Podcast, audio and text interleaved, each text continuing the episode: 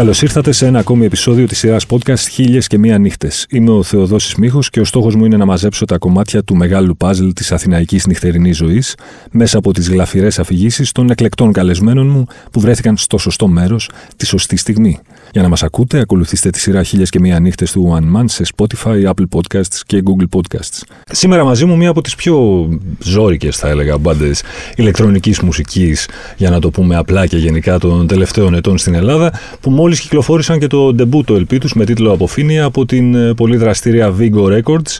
Κυρίες και κύριοι, η Leap Forensics ακούνε στο δρόμο και στα ζήσεις και Κώστα να τους φωνάξετε, αν τους πετύχετε εκεί έξω και σίγουρα θα τους πετύχετε κάπου. Καλώς ήρθατε κύριοι, το τιμόνι είναι στα χέρια σας.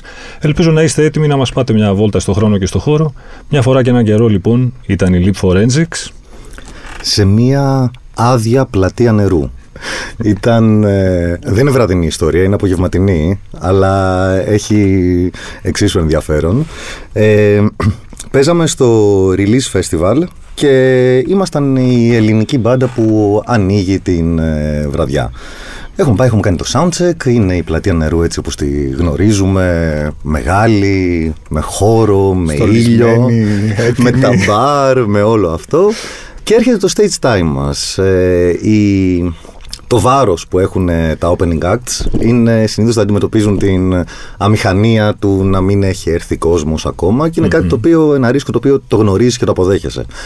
Επειδή και οι δύο κάνουμε χρόνια αυτό το πράγμα, έχουμε παίξει πολλές συναυλίες και ο Sleep Forensics και με άλλα σχήματα, είναι κάτι το οποίο δεν μας ανησυχούσε ιδιαίτερα. Βέβαια, από αυτό στο να δεις κάποια λίγα γνώριμα πρόσωπα από κάτω μέχρι το να μην δεις κανέναν έχει μια απόσταση την οποία δεν πιστεύαμε ότι θα χρειαστεί να διανύσουμε συνέβη και είχε πολύ ενδιαφέρον και η εξέλιξη της του performance του δικού μας αλλά και γενικότερη εξέλιξη και διαχείριση αυτής της ατυχίας από την οργάνωση και την παραγωγή του φεστιβάλ.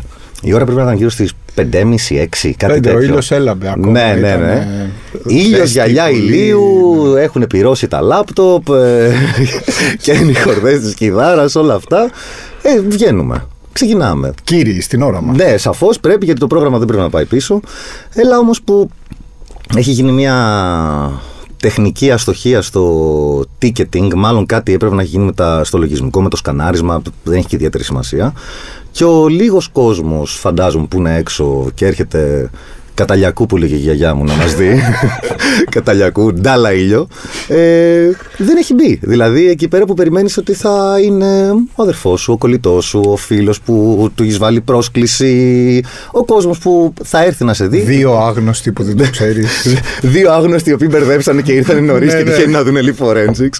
Ε, δεν είναι από κάτω κανένας. Αλλά όταν λέμε κανένας. Κανένας, κανένας. Κυριολεκτικά κανένας. Πλακάκι. Τότε, εκείνη και, τη, εκείνο και το απόγευμα, συνειδητοποίησα ποιο είναι το δάπεδο της πλατείας νερού. Δεν με είχε απασχολήσει ποτέ. Έχω πάει σε τόσες συναυλίες. Δεν ήξερα τι, τι δάπεδο έχει, ρε παιδί μου. Το, το είδαμε, το, το απολαύσαμε. Οπότε ξεκινάμε στο να παίζουμε όπως πρέπει να παίξουμε για να πάει το πρόγραμμα κανονικά. Ε, Και είναι το πρώτο τέταρτο 20 λεπτό μεταξύ παραγωγή, video wall από πίσω, λογότυπο, lip forensics, κάμερες, τα Κάμερες, μούτρα ήχος μας. φοβερός, ήταν όλο- όλο κανονικό. η αντιμετώπιση απίστευτα professional. Δηλαδή, εμείς λέγαμε μας, στα πούπουλα. Δικό μας καμαρίνι με δικό μας άνθρωπο να τρέχει για εμάς. Δηλαδή, μπράβο στα παιδιά. Από, ε, αισθανθήκαμε πολύ μεγάλη μπάντα. ε, αλλά γίνεται αυτό, οπότε ξεκινάμε, παίζουμε ψηλό. Λέμε εντάξει, εγώ περνάω από πολλά στάδια ψυχολογικά μέσα. Από Τα πέντε στάδια της θλίψης. από- Έφτασε στην αποδοχή. Απορία, απόγνωση, τσαντίλα. Δεν, δεν ξέρω, δηλαδή έλεγα αργά μου το. Ένας. Ένα, ένας. Δεν έχω φίλους και τέτοια. Μας, ναι, μας πουλήσαν οι φίλοι μας. Τίποτα, δηλαδή. κανέ, τι, μηδέν. Κανένας, κανένας. Και ξέρεις, συνεχίζουμε, κάνουμε αυτό που πρέπει να κάνουμε. Ε, και έτσι όπως έχουμε φτιάξει το set μας, τα πρώτα τέσσερα κομμάτια είναι κολλημένα. Είναι σερή. Οπότε τελειώνει το τέταρτο κομμάτι και είναι η στιγμή που εγώ θέλω να πω ευχαριστούμε πολύ Καλησπέρα. Όλους, είμαστε λοιπόν. όσους. Κάτι. Κανένα, οτιδήποτε. Ευχαριστούμε πολύ. Είμαστε η Leap Forensics. Γρήλι. Τίποτα. Θύσανοι που γυρίζουν, Στη- Far West. Στην προκειμένη περίπτωση ήταν το κυματάκι που Κυματάκι έσκαγε είναι στην πα- προβλήτα. πα- παφλασμός. Και ακούγεται από ένα παλικάρι που. Γιατί τα μπάρ ήταν κανονικά στημένα, ο κόσμος που δούλευε μέσα ήταν εκεί. Ακούγεται από ένα παλικάρι στην άλλη άκρη, τώρα άδεια πλατεία νερού αντιλώς. Μπράβο! και ένα χειροκρότημα slow clap. Οπότε αυτό. Αν έχεις το βιογραφικό σου, ρε παιδί μου, μια τέτοια στιγμή, αυτή τη στιγμή έρχεται- έρχεται και την κάνει κομική και το απολαμβάνεις. Ναι. Δεν είναι ότι περιμένεις ποτέ από ένα opening act να σου αλλάξει την καριέρα και να σε δουν 5.000 άτομα. Αλλά σίγουρα σου δίνει ένα exposure και είναι μια πολύ καλή ευκαιρία. Τέλος πάντων, για λόγους που δεν Αρχίζεις- ευθυνόμαστε συγ- εμείς. Συγγνώμη, σε διακόπτω, αλλά αρχίζεις να σκέφτεσαι μετά σε τελείως άλλο επίπεδο. Ότι είμαι ο μόνος καλλιτέχνης που έχει παίξει ποτέ σε ένα τόσο μεγάλο φεστιβάλ χωρίς κανέναν άνθρωπο από κάτω. Ούτε Ε, έναν. Η μεγαλύτερη ξέρω εγώ, συναυλία μέχρι ξέρεις, τότε. Είναι ένα παράσημο γι' αυτό. Η μεγαλύτερη συναυλία μέχρι τότε της μπάντας ήταν σε μηδέν κόσμο. ναι, Και πραγματικά. ε, θα είχε ενδιαφέρον να είχε μείνει σε μηδέν κόσμο. Γιατί κατά τη διάρκεια του σετ βλέπω εγώ τον ε, Θωμάτο Μαχέρα, ε, ο οποίος σκάει στο stage, βλέπει ότι όντως και φεύγει πάλι τρέχοντας και συνειδητοποιεί ότι κάτι, μάλλον παίζει. κάτι έχει γίνει. Οπότε ο Θωμάς ε, του The Rescue Ναι. και μετά από αυτό άρχισε να μπαίνει κόσμος. Αλλά ο κόσμος άρχισε να μπαίνει όταν εμείς παίζαμε το τελευταίο μας τραγούδι. Οπότε είναι, παίζεις το τελευταίο τραγούδι, είσαι στο τόσο να έχεις το ρεκόρ Guinness της συναυλίας που έχει παίξει στο μεγαλύτερο συναυλιακό χώρο που έχει παίξει ποτέ σε μηδέν κόσμο και μπαίνουν 100 οματέοι και σου το χαλάνε. Γιατί μπαίνουν τρέχοντας μέσα οι γνωστές φάτσες που περιμέναμε εμείς οι δικοί μας οι φίλοι. Χαρακτηριστικά μια φίλη, η Αντιγόνη Φανταχαρβά, μου έλεγε ότι ρε, έλεγα στο security, άφησε με παίζουν, όχι κάνω soundcheck ή οτιδήποτε. Παίζουν, τα ξέρω τα κομμάτια, είναι φίλοι μου. Τέλος πάντων, μπαίνουν μέσα, τελειώνει το τραγούδι. Ευχαριστούμε πολύ, ήμασταν Leap Forensics και υπάρχει μια σχετική. Ε, τι. Αμηχανία, ε. Αλλά δεν έχει άλλο. Πάλι παιδιά. άλλη γρήλη. Από άλλο ανέκδοτο αυτό. Οπότε ξέρεις, κατεβαίνουμε και είναι αυτό το high που έχεις μετά το live, το οποίο δεν, πάντα υπάρχει ανεξαρτήτως το αν υπάρχει κάποιος από κάτω να σε δει, γιατί έχεις βγει, έχεις υδρώσει, έχεις παίξει τα κομμάτια σου, είναι όλο Αχα. αυτό το πράγμα. Ε, και πάμε προς τα backstage με μια σχετική απορία. Κα- Έχουμε καταλάβει ότι μάλλον κάτι δεν πήγε Κάτι καλά. δεν πήγε, ναι. Ε, και είμαστε στη φάση ότι, οκ, να δούμε τι έχει γίνει. Όχι ότι θα αλλάξει και το γεγονός, αλλά ναι, αυτά συμβαίνουν. Δηλαδή δεν είναι. Είναι ένα θέμα το οποίο κάτι έγινε στο ticketing. Αχα. Απρόβλεπτο. Την πάθανε οι πρώτοι. Έτυχε να είμαστε εμείς. δεν πειράζει. Και νομίζω ήμασταν οι πρώτοι όλου του φεστιβάλ. Ήταν η πρώτη μέρα, το πρώτο act. Της Ωραία. πρώτης Ναι, μέρας. ναι, ναι, ναι, Καλά πήγε αυτό, Μπήκε ε. με τα μπούνια αυτό το φεστιβάλ. Οπότε μετά ε, είμαστε εκεί πέρα στο backstage, πίνουμε μια μπύρα κτλ. Και, και εμφανίζονται τα παιδιά από την παραγωγή και λένε ρε εσύ έγινε αυτό με απίστευτη κατανόηση και συμπόνια στο ότι ρε εσύ κρίμα που παίξατε έτσι ε, και ήταν όντως κρίμα, το έβλεπα ότι το νιώθανε αυτό γιατί από αυτό το πράγμα, ειδικά άμα είσαι σε αυτή τη σκηνή καιρό και ξέρεις ποιοι κάνουν τις παραγωγές Ναι, τα παιδιά του release έχουν Ναι. το καλύτερο όνομα στην ναι, αγορά, έτσι, ακριβώς. δηλαδή, Δηλαδή αυτό. είναι, είναι ένα πλαίσιο που μιλάς και καταλαβαίνεις ότι έχουν, νοιάζονται. Με, και το πώς νοιάστηκαν ε, αποδείχθηκε και δύο μέρες μετά, όπου ξέρεις, έγινε, έληξε το συμβάν, προχωρήσαμε, πέρασε ωραία η βραδιά κτλ. Δεν έγινε και κάτι. Ναι, ναι, ναι. Δηλαδή δεν ήταν η παρουσίαση του δίσκου μας ή οτιδήποτε. Έτυχε αυτή το τέτοιο. Την επόμενη μέρα το πρωί ε, παίρνει τηλέφωνο ο Θωμάς ε, και το λέω προς τιμήν του γιατί δεν όφειλε σε καμία περίπτωση. Δηλαδή και το, έγινε ένα λάθος, δεν φταίμε εμείς, οκ, προχωράγαμε. Ε, και κάτι, σαν κάτι να τον έτρωγε. Και μου λέει, να σου πω, πες μου διαθεσιμότητα για το Σάββατο μεθαύριο. Του λέω, τι διαθεσιμότητα, τι, τι έχεις; μου λέει, ίδιο stage, ίδιο PA, ίδιο set δικό σας, ίδια αμοιβή, Οκ. αλλά αυτή τη φορά θέλουμε να βγείτε και να ανοίξετε τα Αγγελάκα Παυλίδη. Λέω όντως. Μου λέει όντως. Παίρνω τον Κωστή, ψήνεσαι. Μου λέει ναι, ψήνομαι εννοείται. Πάμε να το κάνουμε. Ε, και μας βγάλανε δύο μέρες μετά από αυτό το συμβάν σε μια Πλατεία Νερού η οποία είχε 3.000 άτομα. Κόσμος που δεν θα μας έβλεπε αν είχε πάει. αν είχαν Ναι, Είναι και ανοίξει. το είδος του κοινού δηλαδή που, που Μπράβο, πραγματικά. Ναι, οπότε αυτό γύρισε πολύ υπέρ. Γύρισε καλά, ναι. Γύρισε καλά και γύρισε καλά και στο. Πέρα από το ότι, οκ, μας είδε κόσμος, ξαναπαίξαμε, ξαναπληρωθήκαμε και το λέω αυτό γιατί ξέρεις, δεν είναι τα τρελά τα fees, αλλά και μόνο αυτή η κίνηση δείχνει. Ναι, πολύ σημαντικό. μια, είναι ξύγα. Κατάλαβες, είναι, είναι αυτό το πράγμα. Ε, και τελικά γύρισε πολύ υπέρ Ναι. μας, γιατί μας είδε ένας κόσμος που δεν θα μας έβλεπε, πολύ περισσότερος από όσο θα μας έβλεπε, και όλα καλά και όλα ωραία. Και έχουμε και μια πάρα πολύ αστεία ιστορία να λέμε. Αυτό πραγματικά. ναι, ναι. Στο μεγαλύτερο φεστιβάλ της χώρας. Ναι, ναι. Ούτε ένα άνθρωπο από κάτω για το. Δύο πρωτιές για το στο πρώτο μεταξύ. live. Και ότι παίξαμε μόνοι μας και ότι παίξαμε στα καπάκια και την επόμενη μέρα. Σωστό. Ωραία, καλά πήγε αυτό λοιπόν. Ε, Πόσες συναυλίες το χρόνο δίνουν οι Leap Forensic Expert. Έχω την αίσθηση ότι κάνετε πολύ επιλεκτικά πράγματα. Ισχύει αυτό; Κοίτα, μας έφαγε και ο COVID.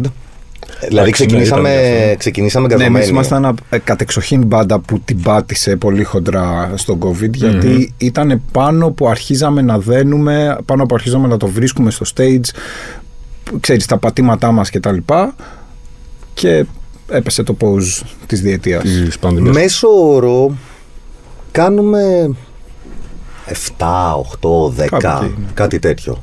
Ναι. Ε, το οποίο οι, οι μισές είναι στην αθηνα Ε, κάναμε και ένα mini tour πέρυσι. Έχουμε παίξει Γιάννενα, Θεσσαλονίκη, Βόλο, Πάτρα. Έχουμε κάνει δηλαδή κάποια πραγματάκια. Ε, αν δεν είχε έρθει αυτό το πράγμα με τον COVID, θα είχαμε τουράρει πολύ περισσότερο. Σας τρόμαξε ο COVID όταν έσκασε ότι ωραία φίλε τώρα ξεκινάμε και μας κόβει τα φτερά αυτό το πράγμα και ποιος ξέρει πώς και αν θα βγούμε από όλη αυτή την ιστορία και πώς θα είναι γενικά η, η φάση. Κοίτα, ε, καταρχάς ένα, ένα πράγμα που πρέπει να παραδεχτούμε όλοι μας για τον COVID ότι όταν ξεκίνησε δεν ξέραμε τι μας γίνεται και κανένας δεν μπορούσε να σκεφτεί λογικά και με δεδομένα ας πούμε σωστά. Ε, εγώ νομίζω ότι δεν μας επηρεάσε τόσο πολύ γιατί είμαστε πολλά χρόνια στη, στη φάση αυτή και ξέρουμε πολύ καλά ότι η διάρκεια μιας μπάντας έχει να κάνει με άλλα πράγματα και όχι με... Ε, εξάλλου, ξέρεις, και στην, ε, στην Ελλάδα η αγορά είναι τόσο μικρή που το να μιλάει κανένας για κάποιο momentum ε, είναι και λίγο αστείο. Ή τέλος πάντων είναι σε, σε θεωρητικό επίπεδο. Σε πρακτικό επίπεδο όλα αυτά κάπως, Ναι. ε, ξέρεις, αμβλύνονται στη, στην πράξη. Οπότε ε, δεν τρομάξαμε τόσο πολύ. Εγώ νομίζω ότι το μεγαλύτερο πρόβλημα που είχαμε στον COVID ήταν ε, ότι μας πήρε πολύ καιρό να ε, κάτσουμε, να πούμε ότι ωραία, στούντιο. Η ιδανική περίοδος για στούντιο. Να μπούμε στο στούντιο να, να... Εκεί γράφτηκε ο δίσκος αυτός που κυκλοφορήσαμε φέτος ε, και με αυτή την λογική ότι δεν μπορούμε να κάνουμε κάτι άλλο, δεν μπορούμε να κάνουμε αυτό που μας αρέσει να παίζουμε live και να κάνουμε ταξίδια. Ας μπούμε στο στούντιο, ας... είχαμε ένα αρχικό πλάνο για να φτιάξουμε ένα EP με τέσσερα κομμάτια το EP αυτό εξελίχθηκε σε LP γιατί και ο χρόνος ήταν πολύ και η δημιουργικότητα άρχισε να ρέει. Mm-hmm. Ξέρεις, έχει και αυτό μεγάλη σημασία ότι όλοι μας περάσαμε αυτή την πρώτη περίοδο του COVID που ήμασταν όντως σόκλειστοι και κοιτάζαμε τους τοίχους. Μετά αυτό σε εμά βγήκε ως ένα δημιουργικό αποθυμένο, ένα συσσωρευμένη δημιουργική ενέργεια που μας βοήθησε να, να πάμε σε ρί και να φτιάξουμε το δίσκο και να τον τελειώσουμε περίπου όταν τελειώσανε και τα lockdowns. Πόσο καιρό το δουλεύατε δηλαδή το δίσκο, περίπου σχεδόν δύο χρόνια δηλαδή; Ε, κάτι Ω, λιγότερο ήταν, λιγότερο. Αλλά δηλαδή. εδώ, Θεοδόση, και είναι κάτι που είμαι σίγουρος ότι το ξέρεις, εδώ ισχύει το, ο νόμος του πρώτου δίσκου. Ο πρώτος δίσκος είναι ο δίσκος που έχει τα κομμάτια που έχεις γράψει σε όλη την προηγούμενη ζωή σου. ναι, ναι, ναι, ναι, Σε ναι. αντίθεση με το δεύτερο και το τρίτο. Σωστό. Οπότε υπάρχουν σε αυτό το δίσκο, πφ, νομίζω υπάρχουν κομμάτια που είναι και 7 και 8 και 10 χρονων πίσω. Σαν ιδέες, αν το Ναι. πεις. Έχει, έχει ενδιαφέρον κιόλας γιατί ε, αυτό συνέβη. Ε, βρεθήκαμε δύο άνθρωποι στους ε, Leap Forensics ε, λίγο πριν το πρώτο δίσκο. Είχε κυκλοφορήσει ένα EP ε, πιο πριν από την Undo. Ε, το οποίο ήταν. Η Leap Forensics ήταν ένα πράγμα το οποίο εγώ το είχα στο μυαλό μου χρόνια. Ενώ έπαιζα και σε άλλες μπάντες σε διαφορετικό ύφος. Ήθελα πάντα να κάνω κάτι τέτοιο. Ε, Πιο ηλεκτρονικό, ας το ναι, ναι, ναι, ναι. Ε, οπότε, ξέρεις, υπήρχαν πράγματα που έγραφα, ε, αλλά παραγωγός μουσικός δεν, ήμ- μουσικής δεν ήμουν τότε, ούτε τώρα είμαι. Βέβαια, έχω εξελιχθεί πολύ περισσότερο γιατί κάτσαμε μαζί και ήμουνα δίπλα ε, στο Κωστή. Ε, αλλά ερχόμενος εγώ με αυτά τα κομμάτια και συγκεκριμένα ο, ε, με τον Κωστή πήγα για να μιξάρουμε ένα κομμάτι Ναι, και mastering. να μιξάρουμε και να κάνουμε mastering ένα κομμάτι και εκεί πέρα προέκυψε ότι οκ, πάμε να το Πάμε κάνουμε να μαζί. κάνουμε μαζί. Δηλαδή να είναι ένα πράγμα, πάμε να προχωρήσουμε ω- ως, Υπήρξε- ως ντουέτο. Υπήρξε κάποια, ε, πώς να το πω έτσι, μ, μια αρχή διακήρυξης του τι θα είναι αυτή η μπάντα. Κάτσατε και είπατε ότι Θέλουμε να παίξουμε έτσι; Αυτό ή είναι, πολύ, προέκυψε αυτό είναι πολύ, εντελώς; έχεις πολύ δίκιο που τη ρωτάς αυτή την ερώτηση. Γιατί πολλές, ίσως η συντριπτική πλειοψηφία των συγκροτημάτων ε, το κάνουν αυτό. Για μας δεν υπήρξε. Ε, Και έχει πολύ Νο- πλάκα, δεν το έχουμε συζητήσει μεταξύ Ποτέ. μας. Και προκύπτει τώρα, η απα- Τώρα- αυτό, αυτό θα έλεγα ναι, κι εγώ. ναι. Οκ. Και, Ναι. και εγώ τώρα κάπως ε, αχνηδιάστηκα με αυτό που είπες. Άρα το ύφος δηλαδή προέκυψε εντελώς χωρίς να Είναι υπάρξει. έτσι όπως το έχω εγώ Έγινε στο- στην πορεία. Έτσι, ε, Έγινε έγινε, στην στην πορεία και έγινε από έναν τρόπο, που, με, με, με έναν τρόπο ο οποίος νομίζω θα ήταν ο ιδανικός. Γιατί εμφανιζόμενος εγώ με κάποια προηγούμενα τραγούδια σε, με, γνωριζόμαστε πολλά χρόνια. Μας έκανε ήχο στο Six Dogs όποτε παίζαμε, με τους Zebra Tracks, με άλλες μπάντες. Έχουμε πάει μαζί στην Αμερική στο South by Southwest, όπου εγώ συμμετείχα ως μέλος των Swim και ο Κωστής ήταν ο ηχολήπτης και κάναμε μαζί και ένα διβδόμαδο tour εκεί πέρα όπου δηλαδή την μουσική, τεχνική, ηχητική του δυνατότητα την ήξερα. Το θέμα είναι μετά για να κάνεις μια μπάντα πρέπει μετά να πηγαίνεις και λίγο καλά. βέβαια. Οπότε περνώντας δύο εβδομάδες εκεί πέρα και με τις δυσκολίες κτλ. Είδα ότι εδώ πέρα υπάρχει ένα αλληλοσυμπληρούμενο πράγμα. Ε, οπότε γυρίζοντας από εκεί ε, σκέφτομαι ότι ωραία πάμε να, κάνω, να κάνουμε παραγωγή και μίξη και να δούμε πώς θα πάει.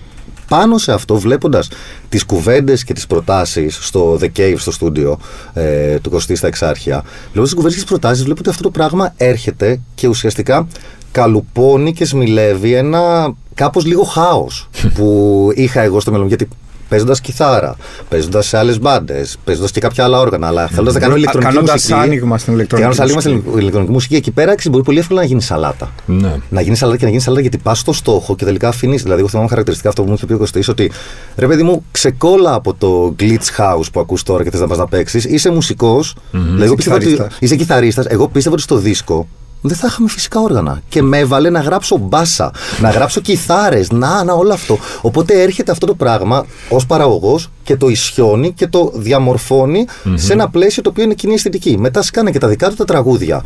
Ιδέες, πράγματα που είναι στη μέση, ρες, μήπως να κάνουμε αυτό, μήπως να κάνουμε αυτό. Και αυτό ήρθε και έχει κουμπώσει. Δηλαδή, αυτή τη στιγμη έχει πάρα πολύ πλάκα. Σε όλες τις μπάντες τσακώνονται οι δημιουργοί. Παίζουμε το δικό μου κομμάτι, παίζουμε το δικό μου. Σε εμάς, στο δίσκο, δεν ξέρουμε ποιο κομμάτι είναι πιανό.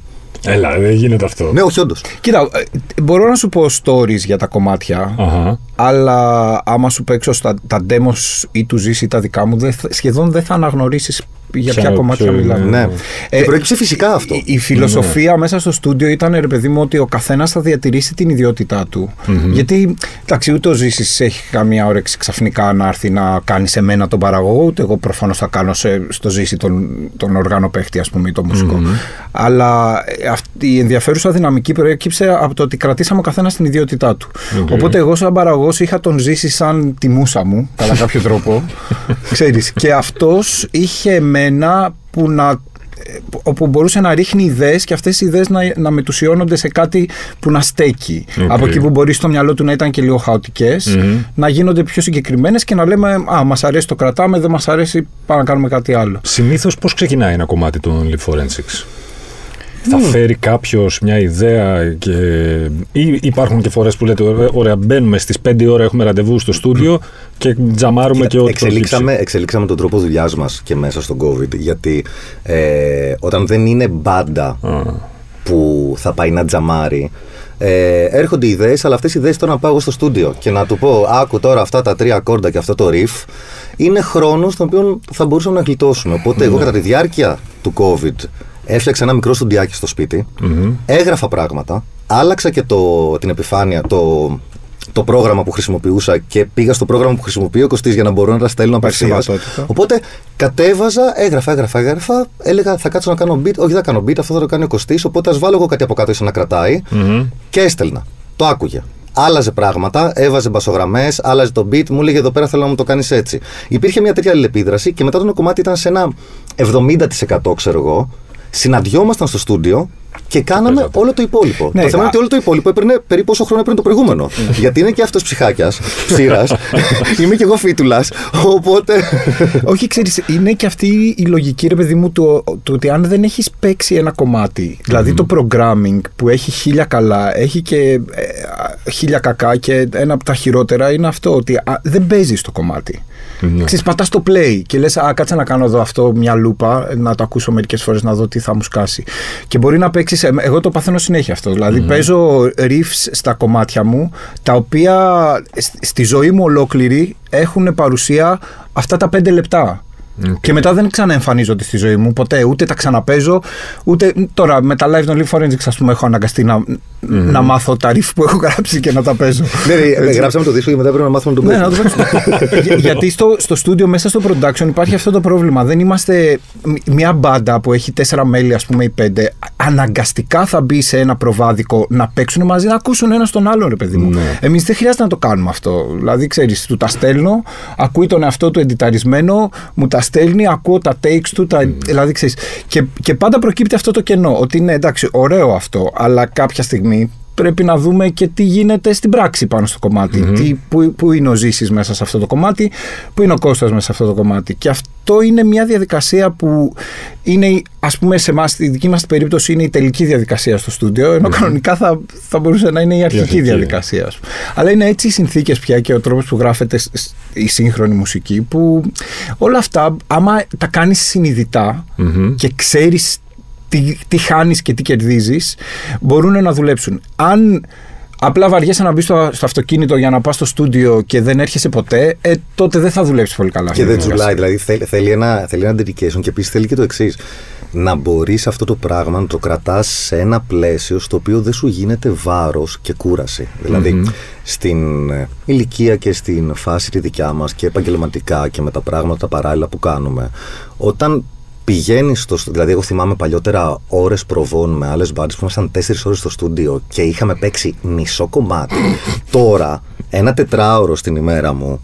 Ε, είναι δεν πολύ δε- σημαντικό, δε- δεν θα διαλυόταν αυτή η μπάντα. Δηλαδή, αν ήταν αυτό. Οπότε βοήθησε και το know-how ε, του Έκελον που είναι αυτή η δουλειά του, αλλά και η εμπειρία που έχουμε από προηγούμενα πράγματα ότι πάμε πολύ στοχευμένα. Ναι. Πάμε πολύ στοχευμένα. Οπότε αυτό ξέρεις, το τσούλησε αρκετά γιατί μέχρι να βγάλουμε και το δίσκο είχαμε κάνει remixes, είχαμε βγάλει άλλα κομμάτια. Δηλαδή δεν ήταν έσκασε ο πρώτος δίσκος. Υπήρχε. Υπήρχε και μια ροή, κάναμε ναι. και πολλά live χωρίς να έχουμε κυκλοφορήσει ακόμα δίσκο. Δηλαδή, για τα οποία live έπρεπε να γραφτεί μουσική. Γιατί είναι Ναι. live με original μουσική. Έτσι. Ναι, ναι, ναι, ναι. Οπότε Δηλαδή- και υπάρχουν κομμάτια στο ρεπερτόριό μας τα οποία ενδεχομένως δεν θα δισκογραφηθούν ποτέ. Που έχουν παιχτεί όμως πολλές φορές στα live και είχαν αυτή τη λειτουργία δηλαδή. Τα live πόσο διαφορετική η λογική είναι. Δηλαδή τώρα έχετε βγάλει το δισκο Ε, έπεται και ένα live μεγάλο στο release, ε, θυμίστε με ημερομηνία; 21 Ιουλίου. 21 Ιουλίου με Primal Scream και, και Prodigy. Παιδικό όνειρο αυτό τώρα και για τους δυο μας. Δηλαδή, δεν- δεν- Τρέλα θα είναι αυτό. λοιπόν, ο δίσκος πώς θα μεταφραστεί στο, στο live; Ε, Αλλάζει το όλο πράγμα, αλλάζει ο, η ιστορία; δίσκο, ο δίσκος έχει γραφτεί ε, μ, τα όργανα που έχουμε παίξει ο καθένας για να γραφτεί ο δίσκος είναι τα όργανα τα οποία παίζει ο καθένας μας. Οπότε δ- ε, μένουν parts που παίζουμε και εδώ πέρα, θα παίξεις εσύ αυτό το riff, να παίξω εγώ την κιθάρα, θα παίξεις αυτό το lead, να παίξουμε το άλλο και βγαίνει ούτως ώστε να είναι αυτό ξέρεις, είναι ίσως και λίγο ρίσκο και λίγο κούραση, αλλά τελικά live γίνουμε να κάνουμε. Όσο πιο live γίνεται αυ- να βγει αυτό το πράγμα από δύο άτομα. Δηλαδή, συζητάμε πάντα ότι οι μπάντες κάνουν λάθη στα live. Ε, Εμείς τα λάθη που συμβαίνουν στα live είναι αυτά τα οποία αποδεικνύουν ότι βγαίνουμε πάνω και δεν πατάμε ένα play. δηλαδή. Ναι, γιατί υπάρχει αυτή η μεγάλη αιώνια παρεξήγηση με την ηλεκτρονική, ας το πούμε έτσι, μουσική. Εντάξει, δεν πατάνε το play τώρα εδώ πέρα Ναι, και ναι, κουνιούνται ναι. απλά πάνω από τους Ε, υπολογιστές. μια φορά και ένα καιρό ήταν ο Έκελον σε, ένα, σε μια συναυλία των Kraftwerk και όλοι μου οι φίλοι ερχόντουσαν και με ρωτάγανε αν παίζουν live. και μου πήρε κανένα τέταρτο να, να βρω τη σωστή απάντηση και τελικά όταν παρατήρησα μικρολαθάκια είπα ότι ναι, παίζουν live. Άκουσα μία νότα που έπαιξες και λίγο τη διπλανή της. Ε, αυτό δεν μπορεί να το έχεις προγραμματίσει. Άρα Αυτό δεν σου- σου πατάνε ξέφυγε απλά το- ένα play. Και... Κοίτα, ε, άμα θες να κάτσουμε να το αναλύσουμε σε βάθος, προφανώς πατάνε ένα play. Δεν... Γιατί αλλιώς δεν βγαίνει αυτό το Βλέπεις πράγμα. τρία άτομα ή δύο άτομα στην περίπτωσή μας στη σκηνή, δεν μπορεί να τα παίζεις όλα αυτά τα πράγματα. Ή ας πούμε, δεν μπορεί κάποιος να υπάρχει ένας άνθρωπος ο οποίος θα παίζει μια μπότα 4 τέταρτα για 5,5 λεπτά και να κάνει μόνο αυτό, ας πούμε. Είναι αστείο αυτό το πράγμα. Σωστό είναι Ε, αλλά ε, το πώς εσύ επιλέγεις να εκφραστείς μέσα στην live συνθήκη είναι αυτό που έχει σημασία. Ναι. Δηλαδή πού είναι το εκφραστικό σου ατού, εκεί που είσαι δυνατός εκφραστικά και πώς αυτό το πράγμα θα το εντάξεις μέσα σε ένα κομμάτι επιλέγοντας αναγκαστικά και κάποια πράγματα που θα πάνε στα backing tracks. Ναι, και στην τελική τι γουστάρεις να παίξεις live; Ναι. Πιο από αυτά. Δηλαδή είναι κομμάτι ε, συγκεκριμένο το Rorschach, το οποίο στο φινάλε έχει ένα σόλο κιθαριστικό το οποίο δεν φανταζόμασταν ποτέ ότι θα εμπαινε σε κομμάτι Leap Forensics και είναι το σημείο στο οποίο εγώ χαίρομαι απίστευτα που παίζουμε αυτό το κομμάτι. Γιατί αν καταλήξεις αυτό το πράγμα να μην το κάνεις κυρίως και για σένα Ναι. ε, χάνεις λίγο το στόχο και απογοητεύεσαι. Δηλαδή, Και, ναι, χάνει και χάνει και η μουσική ε, από τη φρεσκάδα της και τη ζωντάνια της. Δηλαδή να το Είναι πολύ εργαλειοποιήσεις σημαντικό ότι θέλω να το κάνω έτσι ώστε να πετύχει και να αρέσει σε αυτό το ρεύμα, λες Ναι. τελικά ότι ρε παιδί μου, γιατί το κάνω; Οι Leap Forensics νιώθουν κομμάτι κάποιας σκηνής, ας πούμε, στην Ελλάδα.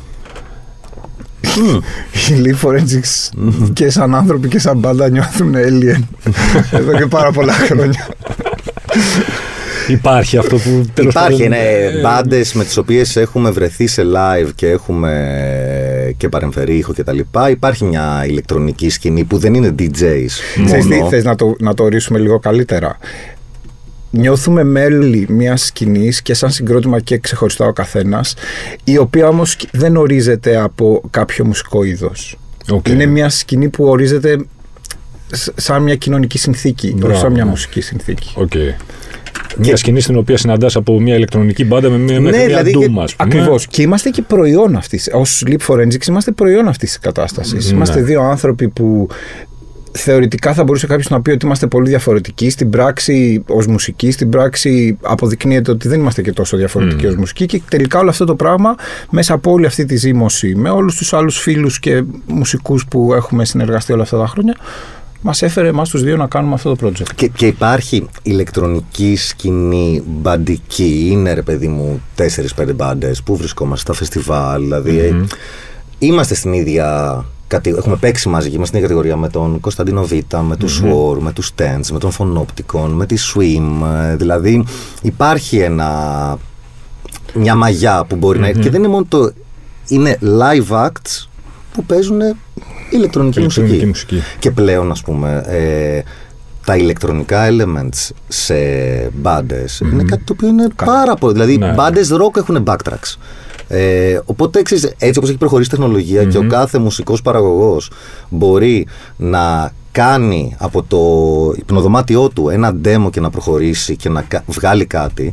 Ε, εμένα έχει πολύ ενδιαφέρον αυτό ότι πλέον το μέσο είναι τόσο εύκολα προσβάσιμο που οι επόμενες γενιές θα βλέπουμε πράγματα τα οποία δεν θα το πιστεύουμε. Δηλαδή μας προσέγγισε ε, ένας ε, πιτσιρικάς, ο Πιέρος, ο οποίος είναι μαθητής στην Πάρο στο Λύκειο και έστειλε μήνυμα στη δασκάλα την οποία εγώ τη γνωρίζω τη ζωή και λέει τους ακούω, έκανε remix μόνος τους σε ένα κομμάτι, πήρε τα κομμάτια, το έστειλε στο, στον Αγγέλον και μου λέει αυτός πήρε τα stems, πώς το έκανε, πρέπει να το έκανε με ένα πρόγραμμα και να το χώρισε. Δεν κατάλαβα καν πώς Και το έχει κάτσει ότι πας και τώρα είναι στο Λύκειο, είναι 17 χρονών και κάθεται και κάνει παραγωγές Ναι. σε ένα επίπεδο που λες ότι εγώ τότε έψαχνα άλλους δύο να κάνουμε μπάντα να πάμε να τζαμάρουμε σε Άστο, ναι, ένα. άλλη εποχή. Δηλαδή, η Billie Eilish έγραψε με τον αδερφό της στο υπνοδωμάτιο. υπνοδωμάτιο Δηλαδή, τους. το μέσο του υπολογιστή που υπάρχει για την ηλεκτρονική μουσική, εφόσον χρησιμοποιηθεί σωστά και δεν ακούγονται όλα ίδια, Μμμ. ε, νομίζω είναι φοβερή επανάσταση στο τι πράγματα βγαίνουν. Δεν είναι πολύ ενδιαφέρον όμως ότι την ίδια στιγμή που μιλάμε για αυτή την επανάσταση υπάρχει όλη αυτή η επιστροφή πίσω στο βινίλιο, στο πιο αναλογικό από τα, από τα μέσα. Ως προϊόν. Ως προϊόν, ναι. Ως προϊόν, ναι. Εντάξει, εδώ όμως να βάλουμε ένα μικρό αστερίσκο γιατί και αυτή η φάση φαίνεται να κλείνει τον κύκλο της. Λες, ε. κοίτα, ένα πράγμα που ξεχνάμε εμείς επιλεκτικά κάπως είναι ότι παιδιά γεννιούνται συνέχεια. και οι, οι γενιές αλλάζουν Που γεννητικότητα συνέχεια. στην Ελλάδα όμως. ναι, εντάξει, οκ, αλλά και αυτά τα λίγα παιδιά θα δημιουργήσουν μια καινούργια γενιά. Υπάρχει μια, κάπως θα έλεγα εγώ προσωπικά χαρακτηρίζοντας την ανησυχητική τάση στα τα νέα παιδιά και όταν λέω νέα παιδιά αυτοί που είναι ας πούμε α- αυτή τη στιγμή μεταξύ 12 και 15 ε, που δεν έχουν τις προσλαμβάνουσες από τους γονείς τους που είχαμε εμείς τον μπαμπά σου να ξυπνάει την Εμείς είχαμε Κυριακή και να δισκοθήκη στο βάζει- σπίτι μας. Ναι, Όλη η γενιά η ακριβώς. δικιά μας. Για τα βινίλια του Και πατέρα. κάπως της έτσι μάνας. προέκυψε και αναβίωσε. Εμείς εμείς το κρατήσαμε ζωντανό το, το βινίλιο. Η ηλεκτρονική μουσική, ας πούμε, είναι η κύρια υπεύθυνη για το ότι το βινίλιο δεν πέθανε τελείως. Και η ηλεκτρονική μουσική προέκυψε από γενιές που που τώρα λέγονται Gen X και Millennials και αυτή η γενιά λοιπόν που τώρα εκολάπτεται δεν ξέρουμε αν θα αγκαλιάσει το βινιλίο με τον ίδιο τρόπο. Σωστό. Δείχνει να έχει πολλά προβλήματα στην, ε, στη σχέση της με τη μουσική γενικότερα. Προβλήματα στο πώς ακούνε, στο τι ψάχνουν να ακούσουν, στο τι είναι η μουσική για αυτούς τελικά. Δηλαδή νομίζω ότι τώρα ίσως εμείς λίγο προτρέξαμε στα Zeros ε, με αυτό το Doomsday σενάριο ας πούμε, που περιγράφαμε για τη μουσική Πήρε 20 χρονάκια, αλλά ενδεχομένως τώρα είναι που πρέπει όλοι να στρέψουμε την προσοχή μας σε αυτά τα παιδιά, γιατί η μουσική δεν είναι ένα background. Δεν ήταν ποτέ ένα background. Είναι, είναι και το, το attention span. Δηλαδή, Ακριβώς, έχει, και έχει- όταν- έχει να κάνει πάρα πολύ με αυτό το πράγμα. Όταν ε, αγοράζαμε δίσκο στα 14, εγώ θυμάμαι το πρώτο βινίλιο που αγόρασα, το οποίο ήταν και το experience των Prodigy. Γι' αυτό είναι. και το έχω υπογεγραμμένο και από τους τρεις όταν είχαν έρθει τότε στο Taekwondo. Και θυμάμαι ότι αγόρασα αυτό το βινίλιο. Και το έλειωσα. Όταν σου λέω το έλειωσα, δηλαδή το άκουγα με μανία. Μήνες. Κατανάλωσα τη μουσική. Την έφαγα, τη χώνεψα, έμεινε μέσα μου. Τώρα, είναι. Επειδή υπάρχει τόση πληθώρα πληροφορίας, υπάρχει τέτοια ροή, είναι εύκολο, είναι στο Spotify, είναι στο YouTube, είναι παντού. Η αξία που έχει να έχεις αυτή την πρόσβαση έχει μειωθεί γιατί λες έχω κι άλλο, έχω κι άλλο, έχω κι άλλο, έχω Ναι. κι άλλο. Δηλαδή πηγαίναμε και γράφα, ζητάγαμε από τους δισκάδες στην Πάτρα να μας γράψουν κασέτα, κασέτα με επιλογές από τα βινίλια. Το- Τι ακούς, ακούω αυτά, ωραία, θα σου φτιάξω μια κασέτα. Την αγοράζαμε την κασέτα. Ναι, και μετά πειρατική. την Τα ακούγαμε, ίδια την έκανα ακούγαμε και εγώ στο μέχρι Βόλο. να λιώσει. Ναι, δηλαδή το κατανα... θυμάμαι εγώ να αγοράζω, ε, να αγοράζω CD και να βγάζω και να διαβάζω τους στίχους, να ακούω τη Βέβαια. μουσική. Ακόμα και εγώ τώρα που είμαι μουσικός, βγάζω δίσκους, όταν βάζω να ακούσω ένα καινούριο δίσκο, πρέπει να είναι καλλιτέχνης που πραγματικά γουστάρω και με ενδιαφέρει πάρα πολύ να δω τι έχει κάνει, ούτως ώστε να βάλω το δίσκο να τον ακούσω και να μην κάνω τίποτα άλλο. Να. Δηλαδή, Ναι, κα- πλα- πλέον το καταρχάς βάζω δεν background. έχεις- Δεν έχεις στα χέρια σου κάτι. Αυτό είναι πάρα πολύ σημαντικό. Έχεις ένα, να μην το χαρακτηρίσω Spotify, το οποίο έχει κηρύξει πόλεμο στα credits. Δεν μπορείς να βρεις credits πουθενά. δεν ξέρεις ποιος έκανε τη μίξη, ποιος έπαιξε μπάσο, ρε παιδί μου, ποιος τραγουδάει. Ποια είναι αυτή η αγγελική φωνή που με έχει μαγεύσει, ας πούμε, πώς τη λένε. Πώς θα τη βρω, ας πούμε. Και πρέπει να ψάχνεις αλλού, πρέπει να γκουγκλάρεις για να τα βρεις αυτά. Κάποτε όλα αυτά ήταν πληροφορία αυτή που ήθελε να σου δώσει η μπάντα και έχει πολύ μεγάλη σημασία αυτό και ήταν όλοι μέσα στο packaging και δεν χρειάζεται να κοιτάξεις αλλού. Και να κοίταγες αλλού δεν θα βρει Δηλαδή, κάτι. η- και για να γυρίσουμε σε αυτό που λες για το βινίλιο, νομίζω ότι αυτή το μπαμ που έκανε το βινίλιο έφτασε μετά να θέλει και η Αντέλ να βγάλει βινίλιο, να σταματήσουν όλα τα, βινί... τα εργοστάσια να κόβουν γιατί Μπλοκάρα. έκανε τεράστια παραγγελία κτλ.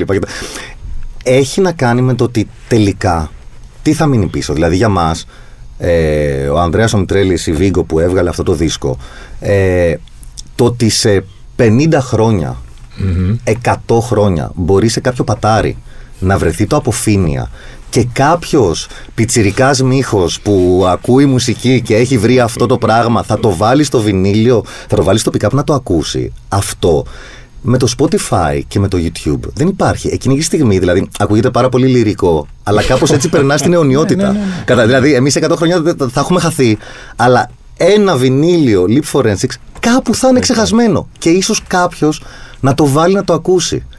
Αυτό με το Spotify πρέπει να σου περάσει ο μπαμπάς σου κληρονομιά τη λίστα του Spotify. δηλαδή θα έχουμε και αυτά τώρα.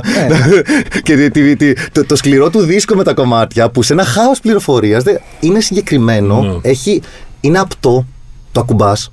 Οπότε ενσωματώνεται σε ένα φυσικό αντικείμενο όλη αυτή η δουλειά που έχει κάνει μια μπάντα και μένει.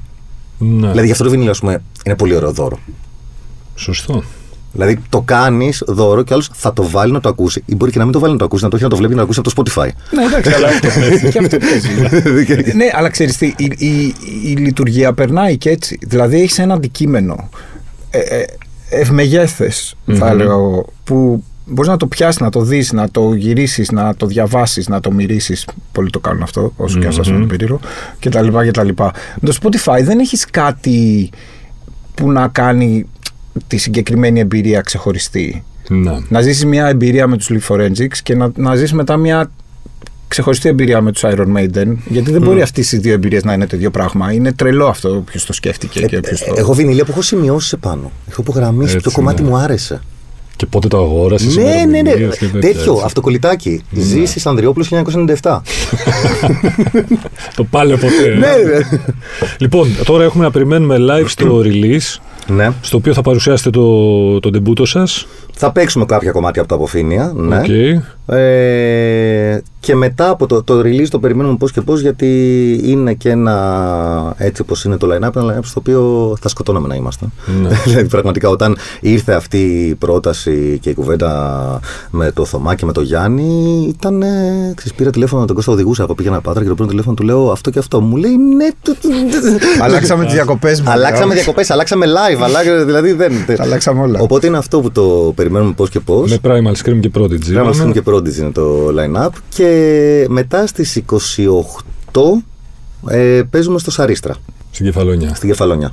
Οπότε λοιπόν ραντεβού στην πλατεία νερού με πολύ κόσμο αυτή τη φορά. Ναι, ναι, ναι, ναι, ναι, αυτό. Για κάτσε, περίμενε.